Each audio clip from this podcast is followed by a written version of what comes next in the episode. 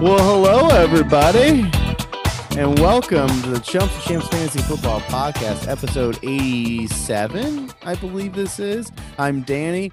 Matt is here, and well, what what do you know, Matt? We got someone actually on the show. It's not Froggy Scott, it's real life human Scott, back from uh, the dirty South. Now, the dirty South is Georgia. He was in Florida. Scott, how's it feel to be back in the uh, the middle middle of the country? It's good. Yeah, it was fun. Never never seems to last long enough when you're there though. And then you come back to a shitstorm at work. So it mm-hmm. was all it mm. was always in the back of my mind. So it's one of those where it sucks that you can't enjoy it as much as you want. Were you working from your phone inadvertently because you keep getting calls and texts about about stuff? Absolutely. These people have no idea how to figure things out on their own these days. So yeah, scheduling things, little little tiffs between employees, and it's like, my God, just Oh. just deal with it. Shout out to all the employees at Scott's Work that listen to the show.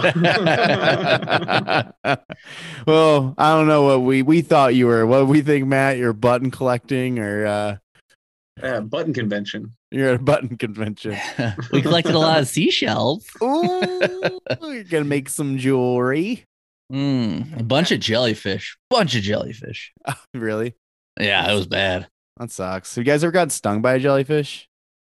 I don't think we did. There were a bunch of little like clear ones that didn't really have tentacles. So I don't think those ones sting. But we all were getting these like little like mosquito bite looking things. And I think there was one point where I had, saw one on my hand. It almost looked like a little larva. I'm wondering if it was like a jellyfish, like larva's baby or whatever. It's weird. That sounds absolutely horrifying. What beach was this? So I can never go there. Pensacola. Uh, well, you know what? Other than Scott's vacation, it was a big week, um, specifically in the NFL, because guys, preseason football happened for everybody, and uh, we learned some stuff a little bit about some rookies, about some schemes, about who's breaking through to get starting jobs. So today we're going to talk about the preseason week one, kind of go over what happened there, what we're thinking about that. We're going to do tight end rankings here at Chumps of Champs and we're going to go over kicker and defense strategy. Um, it's going to be a good one here. Let's start though with the preseason takeaways. And right out of the gate, guys, the one I want to talk about first is Mr. Justin Fields, uh, Chicago Bears rookie. He was looking hot. I mean, he wasn't perfect, but he was looking uh, NFL ready, I would say. What do you guys think of Justin Fields now? Makes me glad I took him in our uh, listener league as my backup.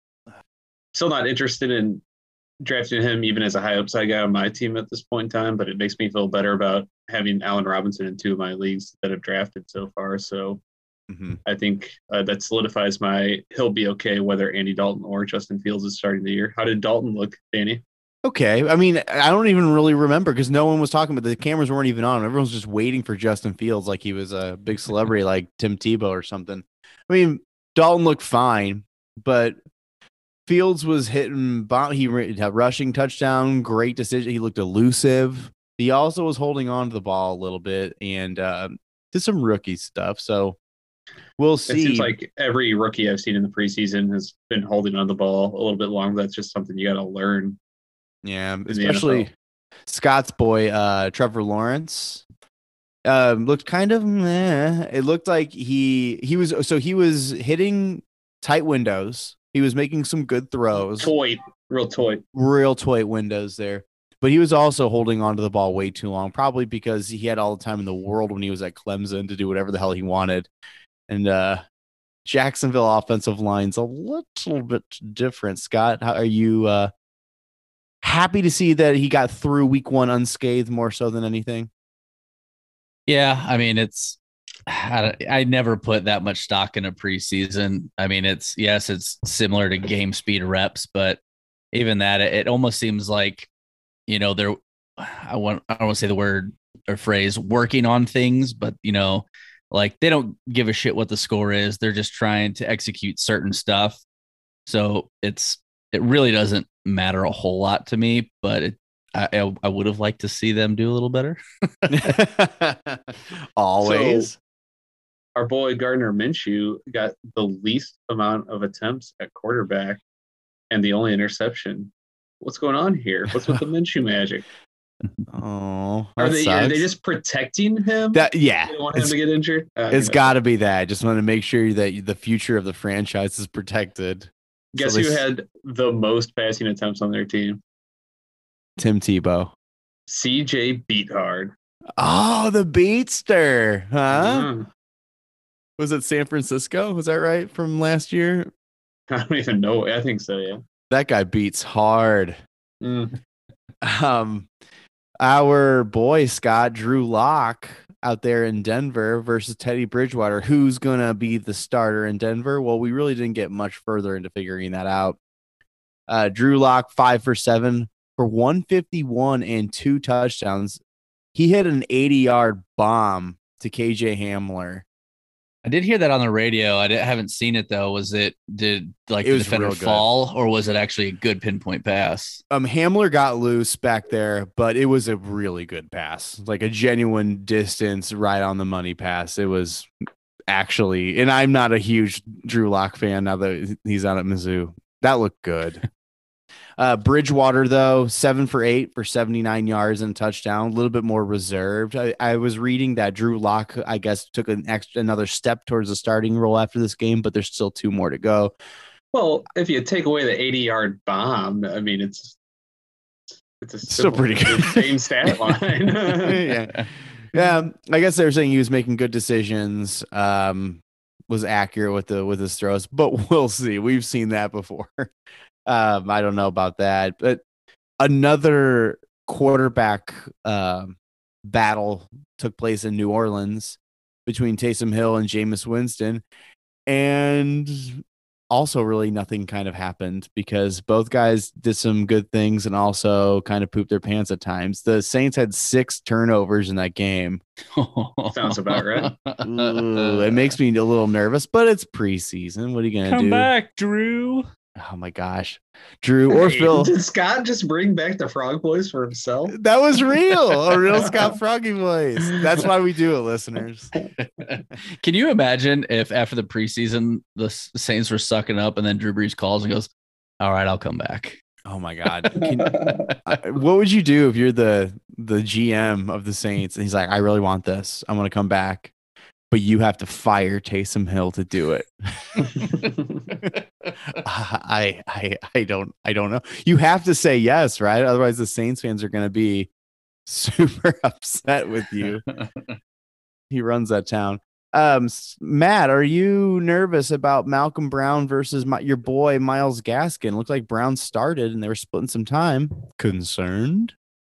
Uh, I don't think so. I th- the, in LA, there were always concerns about Malcolm Brown, like splitting reps with whether it was uh, Henderson or if it was Cam Akers. But Malcolm Brown just never seems to get the lion's share of the work. He'll get some third down reps and some goal line reps.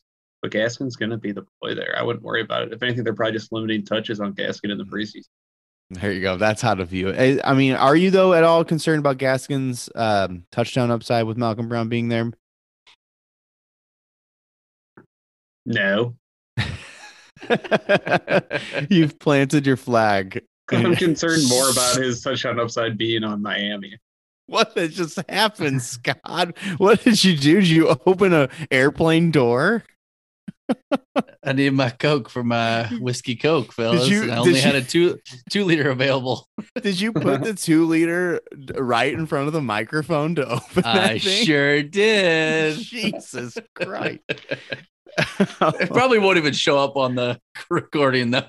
Man, when you come back, you come back.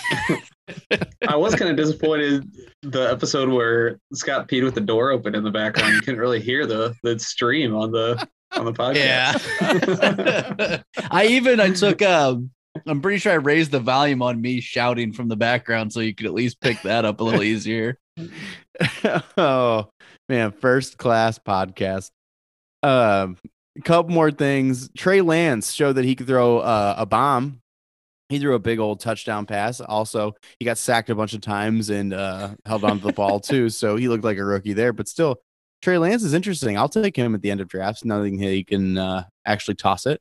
What about you guys? I think it's still the Garoppolo show. Okay, straight up the opposite of what I said. Scott, what do you think? I don't know. I feel like at the end of drafts, there's other guys that I like a little more, but I, I'm not going to say no if he's still sitting there and there's no one else. Mhm. If everyone goes second quarterback before me, eh, why not? Why not? You can always drop him. The most irrelevant um, win streak in history has been extended by the Baltimore Ravens. I didn't even know about this. The Baltimore Ravens won their 18th straight preseason game.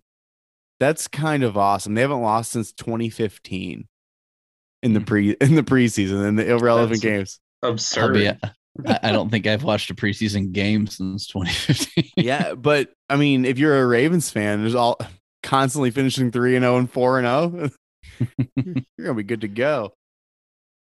That's uh that's all I got though. You guys have any other preseason takeaways you want to touch on before we get into our tight end rankings? That Nay. silence is okay. All right, guys, let's dig in. We did this in a tier based way, just like we did the wide receivers, running backs, and quarterbacks. Uh, tier one is two guys, Travis Kelce and George Kittle for us. Um, we all had Kelce at number one, and we all had Kittle at number two. So, Travis Kelce, how hot is he on a scale of one to Beyonce? From a football standpoint, or from a sexual standpoint, whatever you guys want. Go ahead, Matt. Just have a white or very well groomed goatee or beard. Yeah. Okay, so we'll go with we'll go the sexy route. yeah, I had a I guess a fantasy sip on him earlier, or maybe I just wrote a blurb for our uh, fantasy draft kit, which I will go ahead right now and interject. That is available on our website now. Uh, it's kind of a Google sheet that's integrated to the website, but if you hit file download, you can download your own Excel copy for at home. So check that out. Let us know how it's working. Put a little bit of time into that. It's got your rankings, your uh, auction values, your draft ADPs, and blurbs on most players. So, uh, speaking of that, all I said in that blurb was everything is great about Travis Kelce besides his age. His team's great, his production's great, not slowing down. Him and uh, Mahomes are on the same page. They're thinking the same. They're they're moving in the same ways. I don't see anything slowing down unless age plays a role, and whether that's him getting injured or him losing a step or something, I don't know. But it's not it's not anything that showed up yet. I'll say that much. Scott. Yeah, I mean, I can't argue with that. Uh, my only question is, do you think the gap closes this year between Kittle and Kelce? I know Kittle was hurt last year, and his numbers were looking pretty good, but do we think they'll finish pretty close this year, assuming they're both healthy all year? Oh hell yeah! I, I think that's a good shot at Kittle finishing better than Kelce, but I had to put Kelce number one out of respect for everything I just said. But I'm a big Kittle fan. If he stays healthy, if the friggin' 49ers can just be a healthy team in general this year, we're gonna get a lot of upside here. Yeah, I agree with everything that you just said. Like, I do think that the gap is going to close, and there is a world where George Kittle can be the number one, even though Travis Kelce has finished tied at number one for five straight years. There's going to be a time when that stops. And can Travis Kelce do what he did last year again? 1,400 yards and 11 touchdowns, over 100 receptions. That's, I mean, he has done that. I mean, a bunch, but at a certain point that can that came down a little bit, you know, 1100 yards, 1200 yards. Kittle has hit 1300 yards before in his career. He just needs to get those touchdowns up. George Kittle hits what five touchdowns, five touchdowns, right around there, whereas Kelce's breaking double digits. That's where Kittle needs to break through if he's going to be the number one. But I think that's possible if you get better quarterback play. Yeah, Yeah. and their O line doesn't get decimated. Mm-hmm. The 49ers, yeah, yeah. Yeah, that was a, a total tragedy. Wide receivers, running backs, quarterbacks, George Kittle, offensive line. It was a totally different team. So, yeah, I do think that the sky's the limit for George Kittle. It's like Matt, like you said, though, out of respect for Travis Kelce, you have to put him at number one because why wouldn't you put him at number one? Now, the the big question is where would you take Travis Kelce? Because he's first round caliber, but where would you have to be sitting in order to pull the trigger on Travis Kelce and feel good about it? For me, it would be the two three turn, and there's no way that he's lasting that long in drafts this year. Agreed. I would I would take him on in the second round if I was like the third overall pick because I knew I'd have another pick coming pretty soon. But if I'm at the, you know, beginning of the second round, I got to wait a long way for my wide receiver one or RB one. No thanks, I I just can't do it. See, I would do it at the beginning of the second round if you're in like the eight or nine spot, even ten spot, and it comes back around. Because if you have, if you think about it, Travis Kelce could be your wide receiver one, just in a different slot there, and then you don't have to worry about your tight end ever again for the rest of the draft because he's going to get elite wide receiver numbers. It's just hard to figure out the rest of your draft when you take a tight end that early, you know? Yeah, but wide receivers are something that's deep this year, so I can see that if you want to solidify your tight end slot.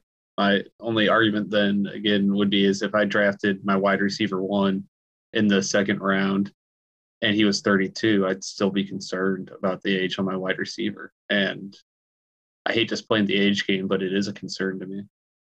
So our tier two is composed of three guys. Uh, number three is Darren Waller. Number four, TJ Hockenson. And number five, Mark Andrews. Uh, Matt, you've got TJ Hockenson slotted in there at number three ahead of Darren Waller. Uh, what do you like about TJ Hockenson?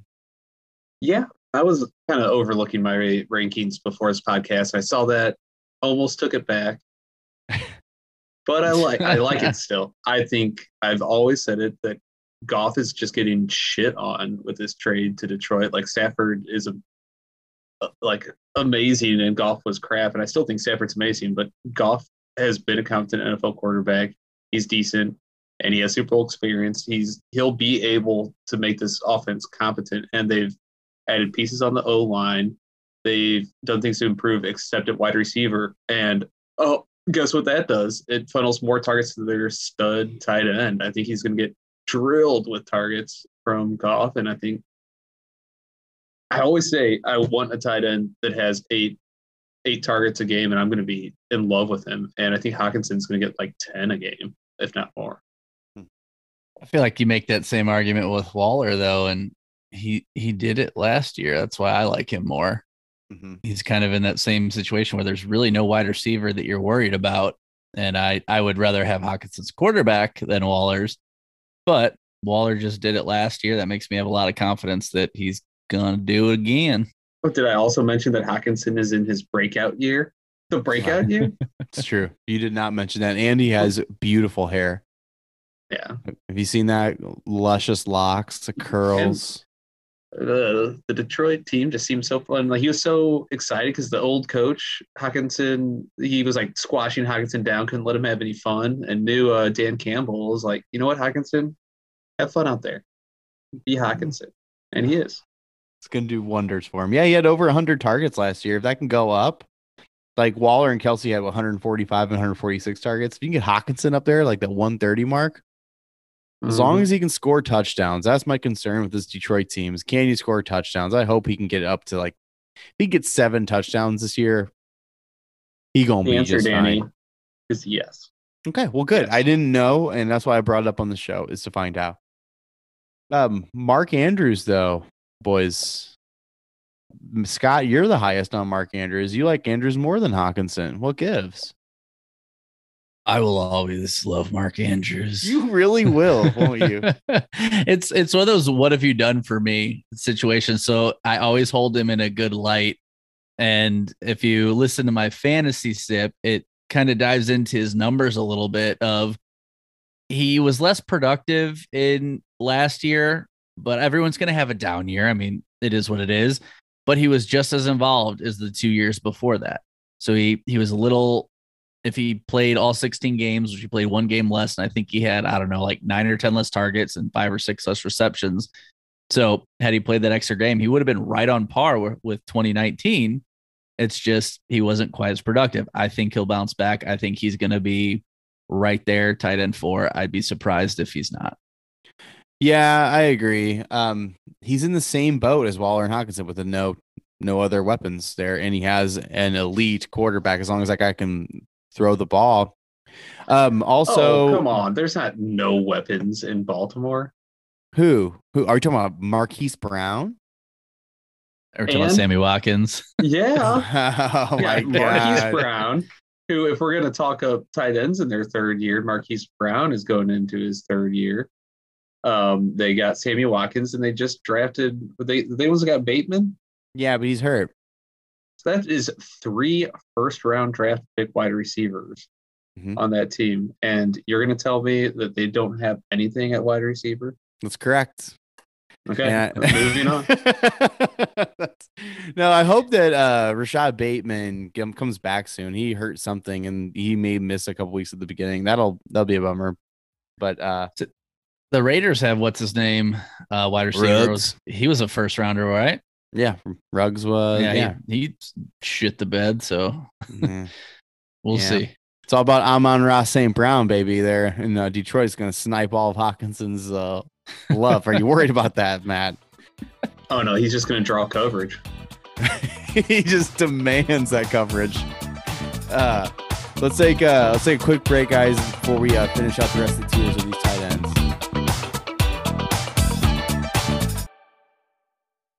Hey everybody, Ty here with Dan and Tone from the Upper Decker Podcast. We hope you're enjoying this episode of Chumps to Champs. These guys absolutely kill it when it comes to fantasy football, and I'd be willing to bet that if you're uh, you're a football fan, there's a good chance you follow baseball as well. And if that's the case, we want you to finish up this episode and then head on over to the Upper Decker podcast. We cover all things baseball. So whether you want to hear about the latest on the field action, listen to breakdowns of trades and signings, or learn about some crazy baseball history, we've got a little something for everyone. we are going to drop some knowledge on you and hopefully give you a few laughs in the process. If you want to check us out, we're available on all your streaming platforms. We'd also encourage you to follow us at Upper Decker Pod on Twitter and Facebook. Hope you check us out and enjoy the rest of this episode of Chumps to Champs. Woo!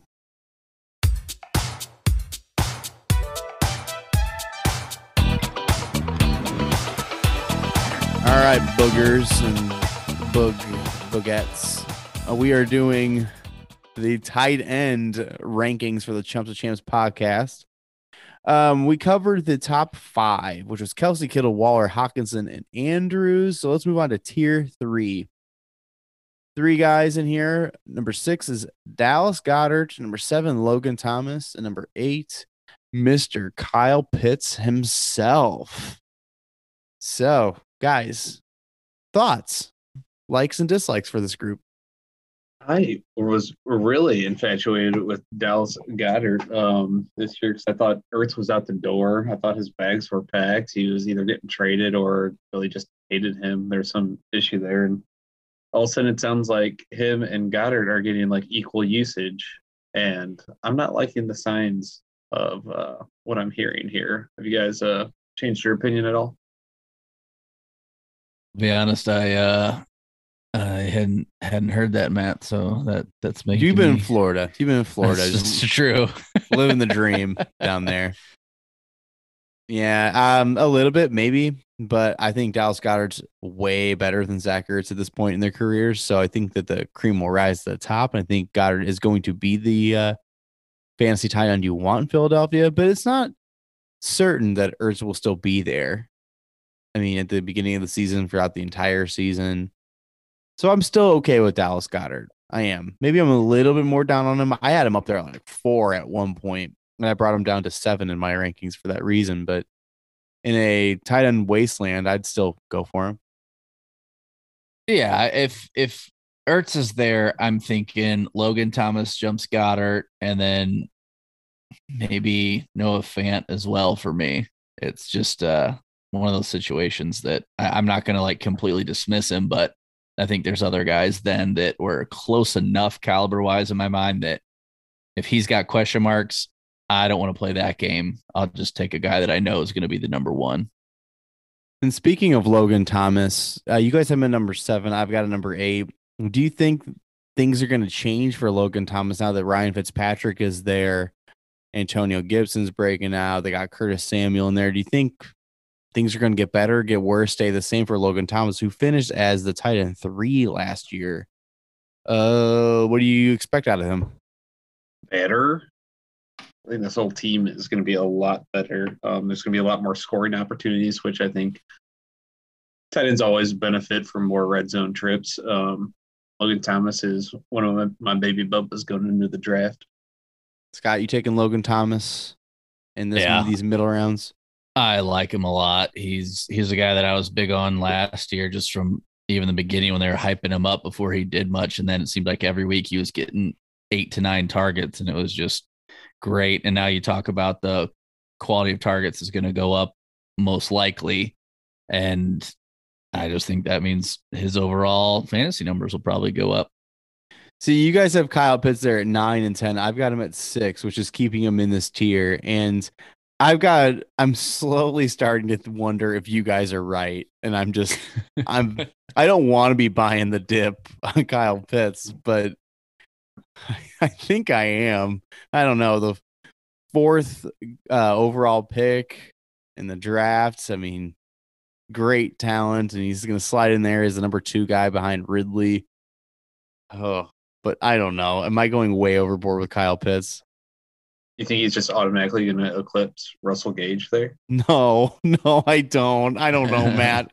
I don't know what I'm doing anymore. I mean, I, I agree with a couple points. Like he he seems incredibly talented, and he does seem like he he fits more of a wide receiver skill set and body type. But he will be playing at tight end, and we we know the rules on tight ends in their first year in the NFL and how productive they are, and it's it he would be the exception to the rule if he just busted on the scene in every week startable tight end category, which I think people in this tier like Logan Thomas and Goedert, Bending, Ertz could be every week startable. So that's where my concern is here. I like the upside, but I'm still I'm still not drafting it here in my drafts. Where do you guys think the ceiling is for Kyle Pitts? I mean, even if he had the best year ever for a rookie tight end, I mean, all that would take would be like 800 yards or something like that and like six or seven touchdowns. But still, that would probably put him at like wide, like tight end, like four or five. Is that his ceiling then? Is tight end four or five? Because he's not going to pass Kelce Kittle or Waller, right? I was gonna say tight end four. Oh, okay. Yeah, sounds about right.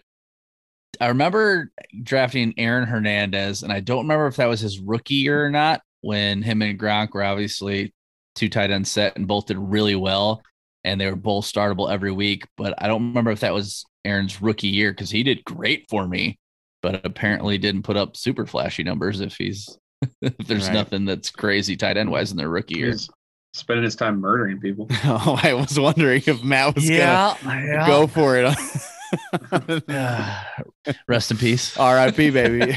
uh, I did have So- him in fantasy that year too, Scott. So I get it. so moving on from the murder to uh tier number four. It's got four guys in it. Number nine, Noah Fant. Number 10, Robert Tonyan. Number 11, Tyler Higbee. And number 12, Mr. Irv Smith, who I keep calling Ito Smith because I'm an idiot. Uh, Isn't that the lawyer and the? that's what I brought up. In, do you remember that? Scott, were you on that show? You got it. Yeah. It said yeah. I Smith, and I thought it was the lawyer in the OJ trial, but that's just that was Judge Ito. None of it was Irv Smith. Uh, so, uh, um, You'll so have to excuse my friend. right? He's a little slow. So Matt, you've got Tyler Higbee there at eight. So after the past week, when we were talking a little bit about Tyler Higbee, it seems like you have hopped on in to the uh, the Higbee pie. yeah, I I really like his situation in LA, and I don't know why people aren't looking at it more. I I don't have his stats up, career stats, but I think Stafford being there is a plus. I think the Robert Woods getting a little bit older, Cooper Kupp still there, but just their their whole offense is going to be good. And they got rid of uh, who do they ship off to Seattle? Gerald Everett. Yeah. Maybe only really tight end in the mix now. Yeah, I like all all of these things. I I think he could be a hidden gem this year, and I think eight is a fine spot to put him at. Scott, who's your favorite out of this group? I think I'll go with Noah Fant. I like Tonyan, but he, when I looked at his stats, had a lot more touchdowns than I thought he did. So he seemed pretty touchdown dependent. Eight of them or something, eight or no, nine. he had 11 touchdowns 11. on, Oh, wow. Okay. on 59 targets. Wow. That's well, there you go. that's ridiculous. But go ahead and talk about Fant. I thought he was injured more than he was last year, and it seems like when he's on the field, he does solid. Like he's Mhm. he's one of those lower tier tight ends that you at least feel confident playing every week. I don't feel the same about Tyler Higbee just because of what they did the end of you know two seasons ago. We're all big on him. Oh, he's going to be so good, and then they steered away from that whole offensive style, and I don't see why his numbers would shoot up if they don't go back to that style yeah, they have another quarterback who can sling it and everything. But if he's not put in the situation where they're targeting him or looking at him, I don't know. I just don't have enough confidence that he's gonna be back to the that end of 2019, you know, form. Yeah, Robert Tonyan, we have him this year. I just I we already touched on it though. The touchdown to targets was out of control. Was and I don't understand how that could possibly be the case again uh this upcoming year. Uh I like Irv Smith though, guys. I'm a bigger I got him in my top 10. Uh the Alabama native. Uh in this offense, Justin Jefferson is going to draw a lot of coverage away. I know Thielen's there, but you're going to see Irv Smith score double digit touchdowns in this offense because he's a great red zone threat. Irv Smith, you're going to hear him probably next week when we talk about our breakouts, sleepers, and busts. But uh, what do you guys think of uh, Irv Smith? You you uh, you biting?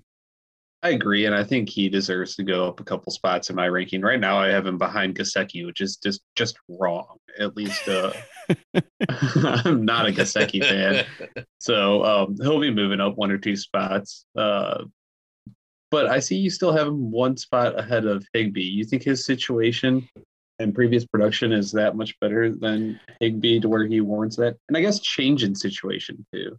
I mean, I the, the fact that Higbee has been fantasy relevant with Everett there, and now just Everett's gone, and they got Stafford, and I yeah, I think that I'll probably swap those if you are going to make me choose. Ah, all right. I That's think you've because I think that the LA Rams passing game is going to be much more vibrant than Minnesota's. Uh, Minnesota's Dalvin Cook based, and then they pepper in Jefferson, and then whatever is left compared to Higbee could be a in a bigger role. So I will swap them ten and eleven because Matt convinced me. But we can talk about Mike Gesicki in this next tier. We got Mike Gesicki at 13, probably because Matt has him too high. But what are you going to do? Hunter Henry, Austin Hooper, Jonnu Smith, and Rob Gronkowski closes out tier number five. So I guess I'll talk about Austin Hooper real quick. I'm highest on him. I got him at 13. I think I'm just buying in of the Cleveland Browns. And uh, that offense is going to have a lot of scoring opportunities. Austin Hooper proved in Atlanta that he can be a focal point of an offense and of sorts, I should say. I think breakout time. Austin Hooper, a late career breakout time for the hoopster. Um, What if you drafted Austin Hooper and Amari Cooper? And you could name your fantasy team the Hooper Cooper Hooper Coopers, the Hooper Cooper Papers. Yeah, that's what I would do. If I ever do that, I will change my name to the Hooper Cooper Poopers. Uh, Scott, who do you like out of this group? Uh Rob Gronkowski, baby. I feel like my rankings might be a little skewed at this point. I haven't is, re, is uh, it because you're looking at little ours and think well, this was all based on how, and I'm not still, I'm not gonna get rid of this thought at first, but he came back last year after spending time off. He's back in shape. He's there with Tom. I know they've got a lot of offensive weapons, you know, wide receiver wise, but given his history with Brady, and then, like I said, now he's in shape. He might be on the field more. I think a lot of his numbers weren't that great because I don't feel like he played a crazy amount of snaps last year. Like he was out there when they wanted him to be, but I don't think he had the blocking role that he usually does because I don't feel like they thought he was in shape as much as he needed to be since he was kind of a last minute addition. I think if he's in shape this year, coming on strong, I mean, let's be honest, he, he could be one of those guys that nobody sees that all of a sudden he goes back to an, his older form and he finishes a top 10 tight end. I wouldn't be crazy surprised by that. I think what scares me the most about him is just consistency. Yeah, he got more in shape and in the mix towards the end of the season, but still, wasn't it like the first two rounds of the playoffs? He just nothing, and then Super Bowl, yeah, explosion. But I, I don't know if I can trust consistency here, especially because they still have outside of all their receiver threats, they have OJ Howard and Brate still. Is that right? Yeah. Yeah. That's a, that's a lot at tight end. He's going to have his big games, but I, I still feel like they're going to be fair and far between. Is that a Few, few and far few, between. few. Okay, okay. And also fair. Fair. um, in this tier, I don't love anybody. I love Hunter Henry and Johnny Smith on different teams, and I don't know what's going to go on here in New England. yeah. I think I'm I- punting in this tier. I'm just going to like punt and grab somebody real late or play the waiver wire. Yeah, let's talk about the tier six then, because there's a couple of interesting guys, especially one that I know that you like, Matt. But you got Evan Engram at 18, Adam Trautman, Anthony Firkser, and Cole Kmet from Chicago there. Matt, go ahead and talk to us about Anthony Firkser because I know you want to. Man, I think where you're getting him in drafts, he's gonna be a nice little plug in your lineup. Whether you got a high upside guy that you want to see if he kind of slides into that role, if you want to play the waiver wire, whatever, I think Firkser is immediately going to go into a, I don't know, six to eight target a game role, and he's going to be productive. He's used in clutch situations. Uh, obviously, Tannehill trusts him and everybody's overlooking that he is the only tight end on Tennessee. And I know they're run heavy, but they pass enough. Believe me, they do. And that this is going to be the biggest rock to solidify your tight end spot until you you find something huge upside later on. There's some Scott, other guys in this here that I like, but I'm gonna let you guys talk about them. Scott, who's your favorite out of this group? Uh, You have to pick one. You can't just say pass. I uh You can um, pass. Uh yeah. No, I'll go um I'll go Cole Kmet if uh Fields is in there. Why not? there you go. I mean, yeah. you Oh, got wait. Allen Robinson and you got um uh what the hell's his Mooney. name? Mooney.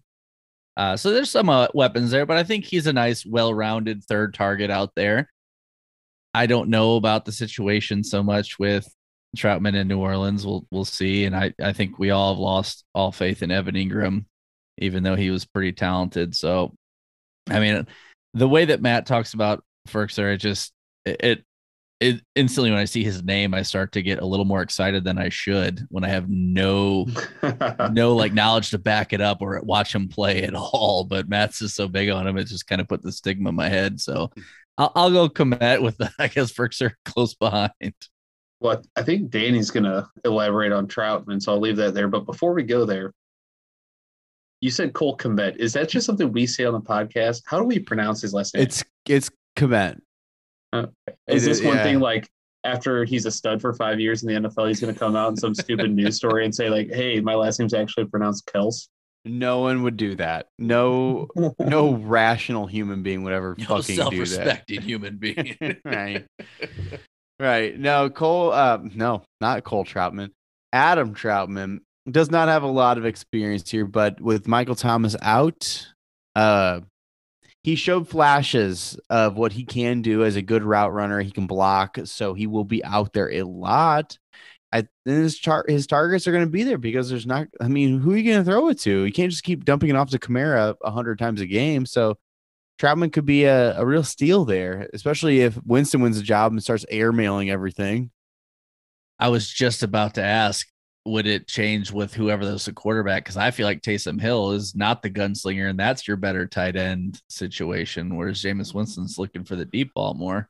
It's true, but I mean, even Taysom Hill's got to throw it to somebody. So right. That's that's what I'm saying. He's more the short pass mentality in my mind. So that's where I would put Trautman higher with Mhm. if if he were to win the job. I wonder what Jameis Winston's going to do if he wins the job. If he's going to change his mentality, or if he's just going to go, if he's every single snap, he's just to wave everyone downfield and just go full ham ski, which would be amazing. And I'll watch all the Saints games, but I wonder. Um, and the the last here is a bunch of guys, which is basically the rest of the guys you could possibly draft um, that you can think of. I'm not even going to list them. Who you guys? Is there another tight end that we haven't mentioned outside of our top 21 that if you kicked it the position all the way down the street that you would finally be like, okay, fine, I'm okay with taking this guy? Is there anyone that you can think of? I kind of like the Blake Jarwin upside. We were all hyped about him going into 2020, and he had that injury early, and the team crumbled to shambles, and blah blah blah, this and that. But uh, and what was it last year? Go to the season, he got that big payday, and he's still probably on that big payday. They had plans for him in Dallas. When him being healthy, this is your zero draft capital. Why not? I'll if I punted, I'll take a flyer on Blake Jarwin. I like it, Scott. Yeah, that was mine. So I'm gonna on a whim pick another one, and I'm gonna go with uh Jared Cook. Unbelievable. so he took mine. He goes off of yours and he takes mine. He's, he's been successful in the past, and you put him in an offense where Herbert loves to throw the ball, and they've got a decent wide receiver one or great wide receiver one, decent two, and then you would throw him out there. He could get his fair share. It might be boomer bust, but I mean, at this point, what the hell else do you expect? And I'll go with Gerald Everett, uh, Seattle. I mean, we mentioned him on the Rams. Now he's freed and he's in Seattle with Russell Wilson, who's a Hall of Fame, future Hall of Fame quarterback. Future. So the future, he's clearly the best tight end of the group there. And he could be something on a regular basis. So I'll go with Gerald Everett. Anything else you guys want to talk about with tight ends? You want to talk about some uh, kickers and defenses a little bit? The uh, the scrudge of the fantasy community. Hill scrunchie peas. You just make that word up. I think I did. Uh, it's a mix of I don't know, but I'm gonna start using Scrudge more. Let's talk kickers a little bit. Uh, what do you guys think? What's your strategy? Who you uh, who you eyeballing? Is there a tier of yes, I want one of these guys, and after that, I don't care, or what do you think? Yep. Yeah, is that it? That's ex- that's exactly what it is. Matt, you put If a I little more effort in, if I remember right. You think about domes, you think about offenses, which I guess a good fantasy manager and drafter would. but I guess Scott and I don't. So Matt, talk to us about kickers and if there's one one guy that you really, really prefer. Yeah, so I think with that being said, I've I've mentioned Younghoe Koo a lot on this podcast, and not only is he ranked high and he's been a stud in the past, but he plays in a dome. I think he he has some good early season matchups. Week two, he's at Tampa Bay, which isn't a, a scoring friendly defense or a dome or anything like that, but he also plays um, at home against Philly in the first week and then at New York in the third week. Um, I think he's got a nice schedule. Um, after that, I will mention one other that I've had my eye on. I don't know if this is justified or not. I'll let you guys be the deciders. But Michael Badgley of the the Los Angeles Clippers. Hell Not yes. only do I like that he is on this offense with my boy Herbie Hancock, and I think they should be throwing points on the board, which even extra points count in fantasy. Um, but something I always forget with the Chargers, and I think a lot of people do is they are in a dome now. They're in the new uh, Kroenke Stadium Mhm. with uh, the Rams, so they got a con- control. Yeah, I mean that's deserved, but they've got a controlled environment, and he also plays um, some not great defenses and high-powered offenses to start the year. He plays at Washington versus Dallas, at KC, and then versus L- Las Vegas, and then just a lot of games that I can see being real uh, the point scorers. Um, so I'm really liking him to start the year. I'll let you guys throw in a couple guys you might like. Justin Tucker is eternal and he is everything. Yeah. Um, It's hard not to to go with that guy. Uh, I like Bass out of Buffalo because Yeah. Buffalo's offense is going to be really really good. I do like him, and like you said, I really do like the idea of if you can combine a dome or at least a not snowy environment and a at least decent offense, then go for it in late rounds. Scott, do you have anything else you want to toss out? Yeah, that's my kind of guy. If I don't get the Tucker, Cube, Butker top three guys, nice. Uh, that's that's what I'm looking at at Ryan Succop, Tampa Bay in Florida. There Great offense. Yeah. that's that's who I'm looking for. Yeah. Um, And and Tampa Bay, don't they have like hurricanes there? You were just there, Scott. Did you see any hurricanes? No, but one is I think supposed Weak. to hit um in a couple days. I um I Did you didn't see any alligators? I oh my god! I, was I didn't see any alligators when I was there. Did you see any alligators? No, we, we saw a lot of dolphins. We we went on we went on a dolphin cruise, and there were a lot that came up to the boat. It was pretty cool. Oh my god, that sounds just amazing. Um, let's talk about defenses, guys. Um, strategy. Let's talk strategy a little bit with defenses because you could really get screwed out of um, a lot of good points if you're not paying attention. And a lot of drafters like to go in with rankings in, in front of them of this is the 2021 rankings of defenses, but it's much more intricate than that when it comes to drafting because right out of the gate you can get screwed easily. Are you guys a I want to draft an elite defense or are you streamers?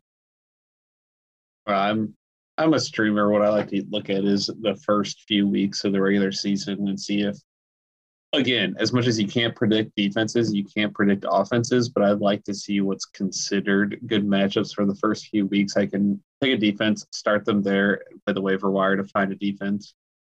Who again has a few good matchups around week ten. I'm looking to find a, a defense that's going to have a great playoff schedule. And at that point, we know who defenses and offenses are in the NFL. And I really want to lock it in at that point season. Not too worried.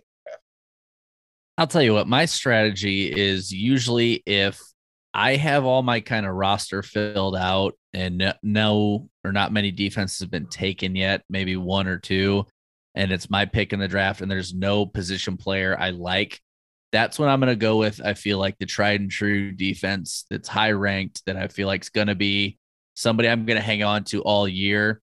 And then I'm going to play the waiver wire on weeks I don't like their matchup.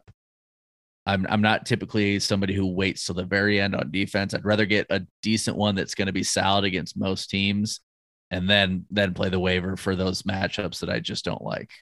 See, there's like for instance, there's a couple of week one matchups for defenses that I like that I I don't like the matchup for. So it's hard to draft, for instance, Buffalo when I know that they're playing against Pittsburgh in week one, or my favorite defense in the entire NFL is Washington.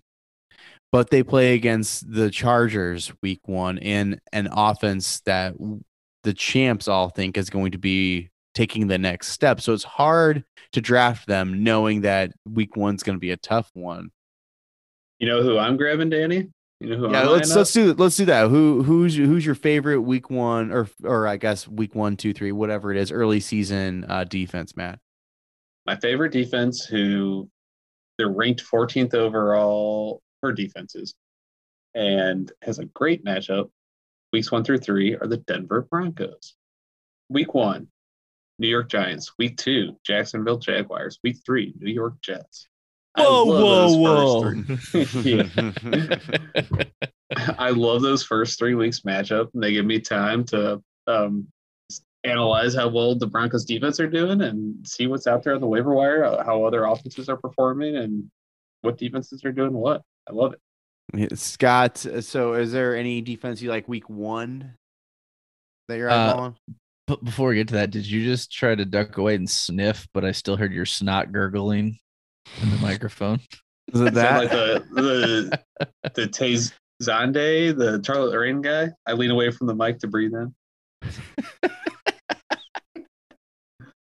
I don't understand the reference, but You, you haven't seen Chocolate Rain? Chocolate No. rain? from like 20 like 2005.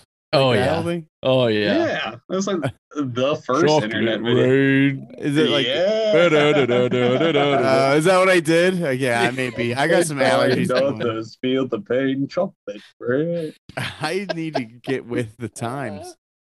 Uh, okay, well, I'm gonna go and tell you what defense I want because I know Scott's gonna take mine away, but mine is San Francisco. Damn it, you're right. I was. Oh, I did it really. yeah. Oh Yeah. yeah. San Francisco plays against Detroit, and then they play against Philadelphia. And Philadelphia may have an improved offense, but they won four games last year. So I, if I had it my way, I'll take the 49ers. Good defense, but great week one and two. So now Scott's gonna be left scrambling to figure out who he's gonna take now. Yeah. Yeah. Um, I don't know who they. Pl- let me. Let me pull. I gotta look at this say. Jacksonville week one against Houston. is, and I don't even think Jacksonville's going to be that good of a defense, but you got to play the matchups, and they play Week One against the Houston Texans, so it's not so bad. I So was bad. looking at Denver. They're they're kind of middle of the pack defense. They play the jo- You just heard Matt choose Denver like a I moment didn't. ago. I was I, I heard chocolate rain and I got distracted. Uh, Uh, there you go. I- yeah, take that one. I You see. can well, take then Denver. I I'll got different one. nothing. no, Uh, you clicked on well, New okay, who the hell is even still available? You guys just listed like eight of the defenses. Well, I'm watching you click on our show doc, and you're you're sc- you're cranking through some good ones there. You clicked on the Rams. That's a good one. Yeah, I was trying to look. I mean, they're actually- pretty highly ranked. I was looking for people I just like their matchup because that's a team that's going to be left, and it's not going to be someone who's already drafted. I'll say if you And want I've- Broncos, I got one other in mind that I can take or give you. I don't care. Who you going to give me, Matt? The New England Patriots. Week mm, one Okay. versus Miami. Week two at New York Jets. Week three versus New Orleans, and then versus Tampa Bay. Which You can drop them by I'm- then. I'm not as I'm not that af- I'm not as afraid of Tampa Bay's offense because their defense can waste so much time too. Mm, I feel like Eh. the Patriots Buccaneers game is going to be pretty boring. I I feel like I'm going to avoid streaming a defense against the Super Bowl winning Buccaneers and and Tom. Yeah, especially against the Patriots to prove a point. yeah, maybe. I'll I'll get on the New England bandwagon there with that synopsis you just laid out. They're they're a pretty highly ranked defense, but not top five or six, anyways, from what I'm looking at. And with the lack of offensive power they have, I feel like they're going to be focusing a lot on defense in terms of preparation because I feel like they're going to have to win some low scoring games. So I'll go with that. Yeah, I'll go. I'll take. I'll go New England. There you yeah, go. after after that Tampa Bay week too, we got Houston, which Danny loves playing. Mhm. Yeah, all day. I'll try to just stream defenses specific. I'll look up Houston's schedule and then just figure it out from there because I think they're gonna be so trash. But Isn't there? There's a team every year where everybody wants the defense he's playing them, and mhm, if they're available on the waiver wire, you better throw some FAAB dollars. At yeah, yeah. Um. Well, that does it, guys. Uh, this is a good show. Tight ends, kickers, defenses, all in the books. Coming up next show, it's gonna be sleepers, breakouts, and busts from the chumps of champs. That's the good stuff. That's the goal. That's gonna win you championships, right, guys? The sleepers, busts, and breakouts. Oh yeah. oh, oh yeah. So make sure you go to chumpschampspodcast.com, download that draft kit. There's a lot of good stuff on there. Make sure you check out our merch um, because you want to have clothes. Generally, you need clothes every almost every day. Only because society tells you you need them, but we Yeah. do live in society, so you need clothes. The man says wear clothes, and we just got to abide. But Mm. we got clothes for you to fit that mold. Um, thanks for sticking with us, uh, Matt. Close us out. Remember, have fun with it.